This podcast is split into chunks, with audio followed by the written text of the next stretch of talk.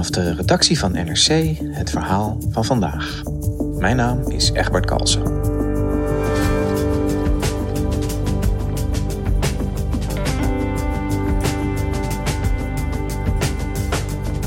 Finland en Zweden worden lid van de NAVO.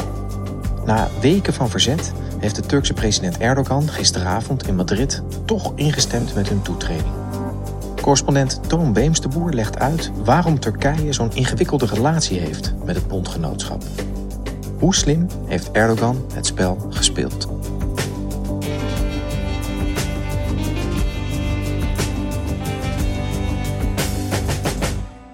Toon, uh, het is dinsdagavond laat en uh, wij spreken elkaar even via Teams. Want uh, vanmorgen spraken we elkaar al, al uitgebreid over de eventuele toetreding van Zweden en Finland tot de NAVO en de, en de rol van Turkije daarbij.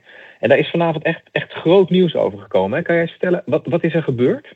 Ja, precies. Nou ja, ik denk dat het een half uur geleden was dat het nieuws binnenkwam dat er een deal is. Turkije heeft zijn bezwaren tegen het lidmaatschap van Zweden en Finland ingetrokken. Deze doorbraak kwam nadat de drie landen een, een gezamenlijk memorandum hebben getekend. Uh, dat ze zeg maar, aan de kantlijn van de NAVO-top, die vanavond begint in Madrid, nog gesprekken hadden gevoerd. De inhoud van de deal is ook duidelijk inmiddels. Zweden en Finland die hebben eigenlijk alle eisen van Turkije ingewilligd. Om te beginnen uh, heffen ze allebei een, een, een, informeel wapenembargo op. Dat ze hadden ingevoerd nadat Turkije Noord-Syrië was binnengevallen. Beide landen benadrukken ook dat ze de PKK eh, zien als een, een, terroristische organisatie. En dat ze hun steun voor de zusterorganisatie van de PKK in Syrië, de IPG, dat ze die steun intrekken. Verder zullen ze hun anti-terreurwet aanpassen. Beide landen waren er al mee bezig. En uh, ze zullen terreurverdachten uitleveren aan Turkije. Oké, dus dat klinkt echt als een, uh, als een heel pakket. Uh, jij zei al, er zijn veel toezeggingen van Erdogan ingewilligd. Als je nou de balans probeert op te maken. Zweden en Finland mogen bij de NAVO. Turkije heeft er wat voor teruggekregen. Wie zijn de winnaars en wie zijn de verliezers in dit verhaal? Nou, ik zou absoluut zeggen dat Turkije de winnaar is in dit verhaal. Erdogan heeft toch uh, behoorlijk stevige concessies van uh, Zweden en Finland uh, binnengesleept. En heeft eigenlijk het Turkse veto over het, de toetreding van nieuwe leden, die heeft hij heel slim ingezet om die eis ingewilligd te krijgen. Dus ik zou zeker zeggen dat Erdogan de winnaar is in deze. En uh, Zweden en Finland zijn behoorlijk door de knieën gegaan. Die, uh, die hebben toch echt uh, zwart op wit vastgelegd dat ze stoppen met het steunen bijvoorbeeld van de Syrisch-Koerdische strijdgroep IPG. Waar de Zweedse, met name de Zweedse regering toch wel behoorlijk nauwe betrekkingen mee onderhield. En ook dat ze Koerdische groepen die uh, gelieerd zijn met de PKK of, of, of, sympathiseren met de strijd van de PKK, dat ze die ook in eigen land zullen aanpakken. Ja, hey, uh, toen ik je vanmiddag sprak, uh, voordat het nieuws bekend werd, toen hadden wij het ook al, al uitgebreid over deze kwestie en over jouw reis naar Zweden, naar de Koerdische gemeenschap daar, en over de positie van Turkije binnen de NAVO. Ik was vorige week in Stockholm op een, een, bijzonder moment in het jaar.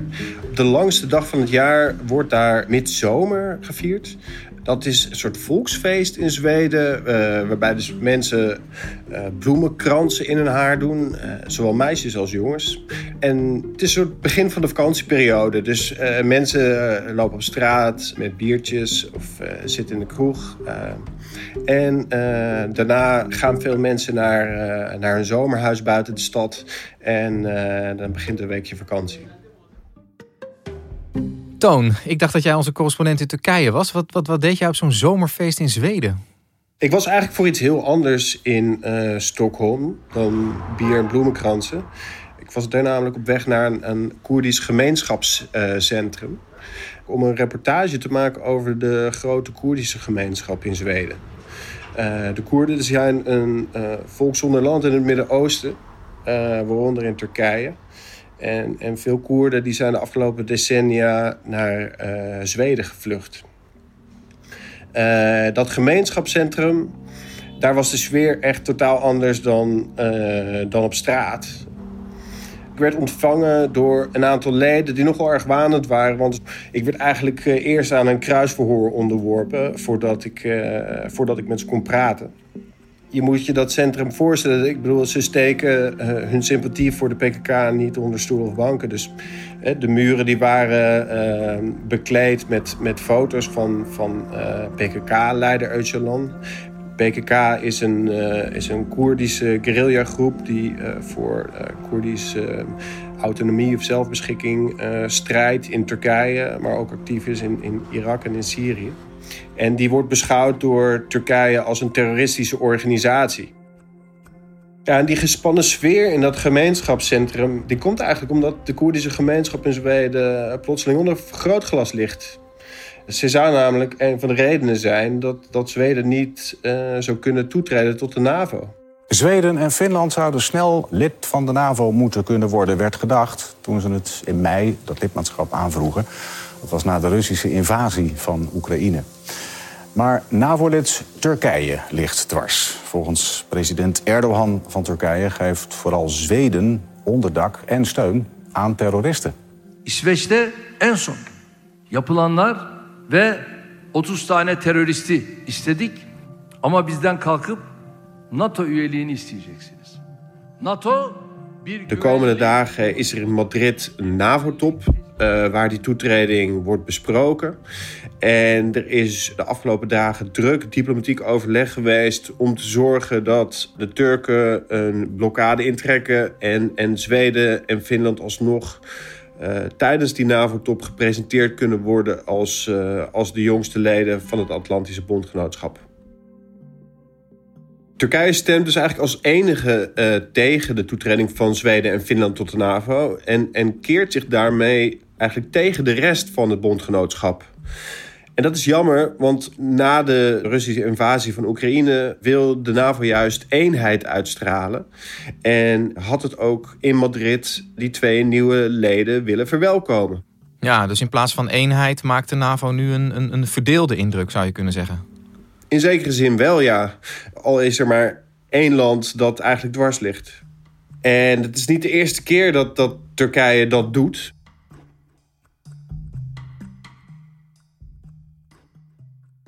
En Toon, waarom verkeert president Erdogan en dus Turkije de laatste tijd in zo'n zo'n lastige positie binnen de NAVO? Nou, dat is eigenlijk al een aantal jaren aan de gang dat Turkije zich als een soort splijtswam opstelt binnen de NAVO. En, en er zijn eigenlijk twee redenen voor. De, de belangrijkste, of in ieder geval de eerste reden, is dat NAVO-lidstaten in 2015, 16 zijn gaan samenwerken uh, met de Syrisch-Koerdische strijdgroep uh, eh, IPG. Dat is een zusterorganisatie van de PKK. En het Westen is met die groep gaan samenwerken in de strijd tegen uh, de terreurgroep Islamitische Staat in Syrië. De Amerikanen gaan de Syrisch-Koerdische IPG voorzien van zwaardere wapens. En daarmee zou Raqqa sneller op IS kunnen worden heroverd. The US has said the YPG is the only force on the ground that can successfully seize Raqqa in the near future. En dat is Turkije altijd een doorn in het oog geweest. Dus door de Zweedse toetreding te blokkeren probeert Turkije eigenlijk ook andere uh, NAVO-lidstaten onder druk te zetten om uh, die steun voor, voor de IPG te laten varen. Ja, en, en jij was dus in Zweden. Hoe, hoe wordt daar op die, op die inzet van Turkije, op die woorden van Erdogan gereageerd? Nou, daar is behoorlijk veel over te doen, uh, zoals je kunt voorstellen. Het is, uh, gebeurt niet vaak dat uh, Zweden zich ineens in het oog van de geopolitieke ontwikkelingen in, in de wereld bevindt. En het beeld wat daaruit ontstaat is eigenlijk vrij negatief. Mensen vragen zich af of Turkije hè, die, die paar Koerdische organisaties dan zoveel belangrijker vindt dan uh, de dreiging uit Rusland van, van president Poetin. En ehm, in Zweden is wel degelijk veel sympathie voor de, voor de PKK. En voor de IPG zeker. Hè, want Zweden is de afgelopen decennia uitgegroeid tot een bolwerk van de Koerdische intelligentsia. Dus inmiddels is die gemeenschap ongeveer 150.000 man groot. Er zijn ruim 100 Koerdische organisaties. Er zijn tientallen Koerdische politieke partijen. En de Koerden uh, hebben eigenlijk echt een maatschappelijke positie verworven in Zweden. Met allerlei invloedrijke commentatoren, activisten. En, en er zijn zelfs uh, zes Koerdische parlementariërs van verschillende partijen. Dus die sympathie is er. Alleen volgens de Turken gaat het om meer dan sympathie. Hè, gaat het ook om, om actieve steun voor de strijd tegen het Turkse leger. Ja. En daar lopen die twee dingen natuurlijk een beetje spaak. In die zin dat de vrijheid van meningsuiting, de vrijheid van vergadering in Zweden een stuk sterker verankerd zijn dan in Turkije. Koerdische organisaties die sympathie hebben voor de PKK, die kunnen daar eigenlijk uh, vrijheid opereren en die kunnen eh, demonstraties houden uh, of acties organiseren of met een PKK-vlag zwaaien. Daarvoor zouden ze niet worden opgepakt. Dat wordt gezien als, als he, vrijheid van meningsuiting, vreedzaam protest. Terwijl die dingen in, in Turkije worden afgeschilderd als terroristische propaganda. En Turkije wil dat er ook een eind aan gemaakt wordt. Dus dat is die Koerdische kwestie. Daarmee zit Erdogan in zijn maag als het gaat over zijn, uh, zijn positie binnen de NAVO. Jij zei in het begin er zijn twee redenen. Wat, wat is die andere reden? Uh, nou, de tweede reden is, uh, dan, dan moeten we ook weer terug naar 2016. Het jaar van de mislukte coup in Turkije. Rond half tien gisteravond komen de eerste berichten binnen dat er in Ankara en Istanbul militairen en tanks worden gezien. Een uur later claimt het Turkse leger dat de coup succesvol is. Een nieuwslezer op staatszender TRT leest een statement van de militairen voor. Anayasa ve kanun ihlalleri Turkije heeft in het hele land bijna 3000 militairen gearresteerd, 2700 rechters op non-actief gesteld. Er vielen ruim 1400 gewonden en 265 doden. Dat is echt een soort waterscheiding geweest in de Turkse politiek. En dat heeft veel qua bloed gezet tussen Erdogan en het Westen. Erdogan die beschuldigt het Westen er eigenlijk van achter die coup te zitten. En uh, via de Gulen-beweging, die dan eh, wordt aangewezen in Turkije als, als de organisatie die achter die coup zat. Maar het Westen zou die Gulen-bewegingen hebben gebruikt om van Erdogan af te komen. Hmm. En, en waar komt dat gevoel bij, bij hem vandaan dan? Waarom zou, dat Westen, waarom zou het Westen dat willen doen? Je moet je voorstellen dat hè, die coup die is aan de gang. Het vermeende brein van die coup woont in de Verenigde Staten. Dat is de Turkse geestelijke Fethullah Gulen. Die woont daar in ballingschap in Pennsylvania. Dus voor de Turken is het eigenlijk meteen duidelijk. Die man die woont in de Verenigde Staten. Die heeft banden met de CIA. De CIA heeft uh, de hand in die coup. Westerse landen proberen van president Erdogan af te komen.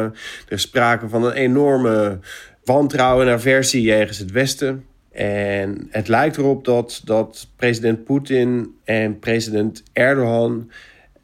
dat ze elkaar gevonden hebben in een soort van conspiracy-achtig wereldbeeld waarbij het Westen dus achter allerlei demonstraties en andere volksoproer zit, uh, waar zij pogingen inzien om van hen af te komen. In, in het geval van Poetin waren dat de kleurenrevoluties in Georgië en Oekraïne. Uh, en in het geval van Erdogan was dat dus de mislukte coup in 2016. En na die coup uh, zijn Erdogan en Poetin eigenlijk steeds betere banden gaan opbouwen met elkaar. Je zou dus kunnen zeggen dat die, die, die coup in 2016 Erdogan in de armen van, van, van Poetin heeft gedreven. Dat is juist nu, denk ik, hè, een goede band met Poetin hebben ja, in dat hele Oekraïne-conflict. Uh, zeker voor een NAVO-lid als Turkije een ontzettend ingewikkelde positie, denk ik. Precies, uh, precies. Hè, er was binnen de NAVO de afgelopen jaren eigenlijk al toenemend... Uh, nou, waren er toenemende zorgen dat Erdogan afdreef van de NAVO... en in de armen van Poetin terechtkwam. Nou ja, door die blokkade van de Zweedse toetreding... wordt dat beeld natuurlijk versterkt. Dus het lijkt alsof Turkije onder Erdogan... het Poetins Trojaanse paard binnen de NAVO is... En wat je ook ziet is dat sinds Erdogan nou ja, eigenlijk zijn veto heeft uitgesproken over uh, toetreding van Zweden en Finland tot de NAVO, dat uh, Poetin zich opvallend stilhoudt over de hele kwestie. in het begin dreigde hij natuurlijk met consequenties. Rusland waarschuwt de NAVO. Als die de lidmaatschapsaanvraag van Zweden en Finland goedkeurt, zullen de Russen reageren. В этом смысле э, непосредственные угрозы для нас расширение за счет этих стран maar op het moment dat, dat Erdogan uh, zijn kont tegen de krip gooide, uh, is het eigenlijk opvallend stil in Moskou. Uh, want Erdogan die haalt natuurlijk, wat dit betreft, de hete kolen voor, voor Poetin uit het vuur.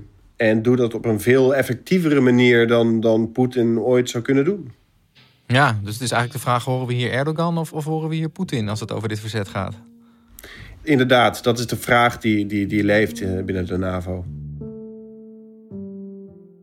Ja, want Toon, Poetin die heeft natuurlijk een heel duidelijk belang uh, dat de NAVO niet uitbreidt. Hè? Hij is de grote tegenstander van, eh, van het NAVO-blok. Dus hij heeft wat te winnen, zou je kunnen zeggen, bij een blokkade van, van Zweden en Finland.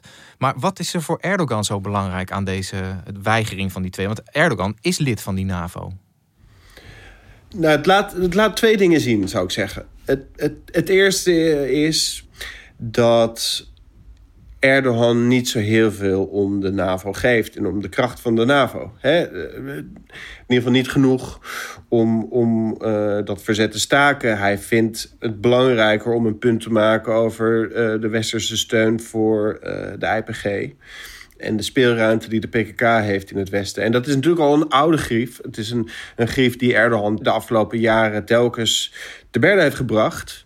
Maar nu heeft hij een stok om de hond mee te slaan, zo je wil. Of hij heeft in ieder geval uh, leverage. Hij, heeft iets om, om die NAVO onder druk mee te zetten. Namelijk op een heel belangrijk moment. Hè, als, als de NAVO zijn veiligheidsarchitectuur aan het herzien is, uh, heeft Turkije een veto.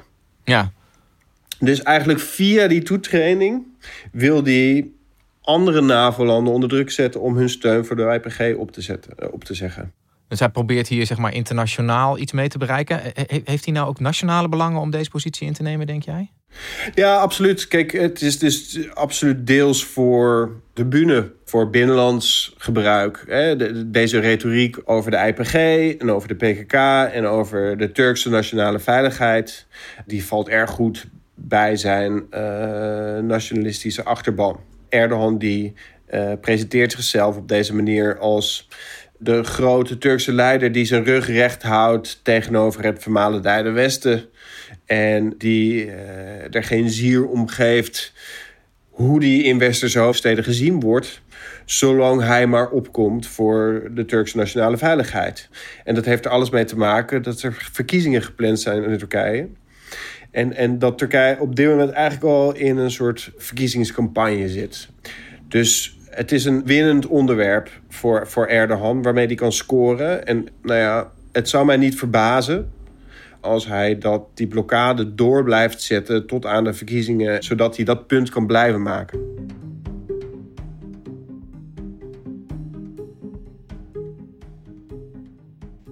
Nou, Toon, we weten inmiddels dat, hij, uh, dat Erdogan het dus niet gerekt heeft tot de verkiezingen, maar dat hij, uh, dat hij heeft ingestemd met de toetreding van Finland en Zweden tot de NAVO.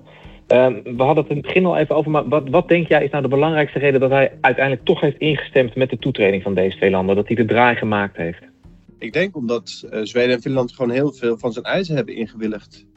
Ze hebben behoorlijke concessies gedaan.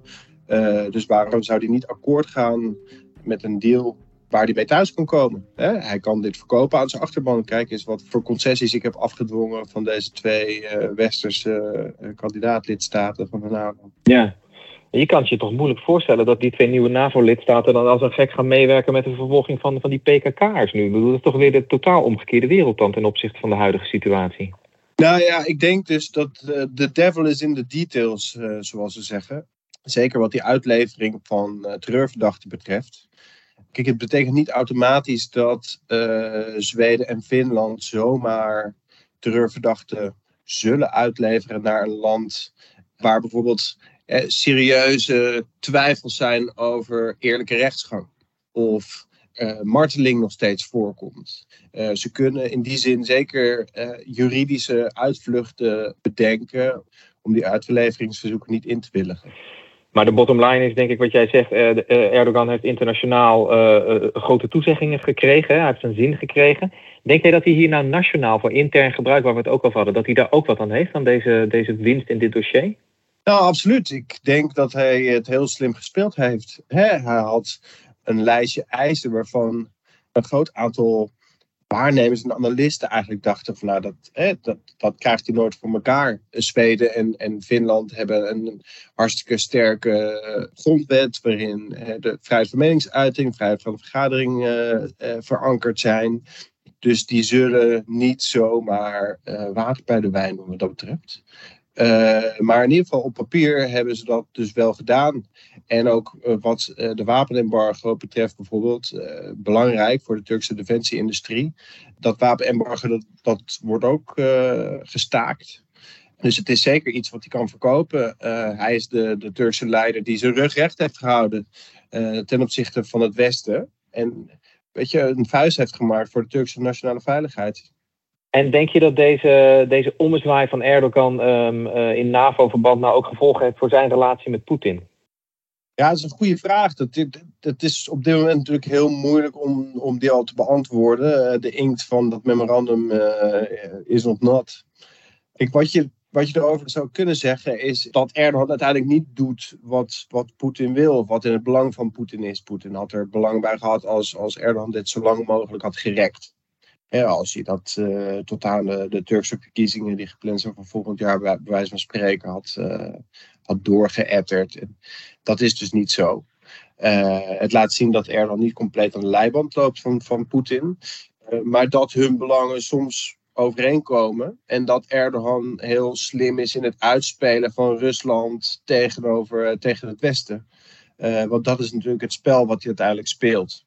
En waar hij uiteindelijk ook voordeel uit probeert te halen. En dat is in dit geval gelukt. Ja, dus hier kan Erdogan mee thuiskomen. Um, hoe, hoe, denk jij dat, uh, dat die Koerden, waarbij jij op bezoek geweest bent in Zweden, dat die hierop zullen reageren? Want zij lijken toch een beetje de verliezers van dit geopolitieke schaakspel. Ja, daar lijkt het wel op. En uh, nou ja, zoals ze eigenlijk al uh, tegen mij zeiden, ze vreesden eigenlijk een beetje kind van de rekening te worden. En dat Zweden de Koerden zou opofferen om lid te worden van de NAVO, zoals het uh, zelf verwoorden. En ik denk toch dat uh, in het licht van deze deal dat in ieder geval hun speelruimte in uh, Zweden en Finland beperkter zal zijn dan die nu is. Zweden en Finland beloven met zoveel woorden om ook echt achter Koerdische organisaties aan te gaan die sympathiseren met, met de PKK. Dus dat, dat gaat toch wel uh, verder dan echt, uh, zeg maar, terrorisme aanpakken. De vraag is hoe dat te rijmen is met, uh, met andere Zweedse wetten. Maar wellicht dat de Turken uiteindelijk bedrogen uitkomen. Maar op dit moment heeft Erdogan een overwinning te verkopen thuis. Ja. Dankjewel dat ik nog even bij je mocht terugkomen deze avond, Toon. Graag gedaan. Je luisterde naar vandaag, een podcast van NRC.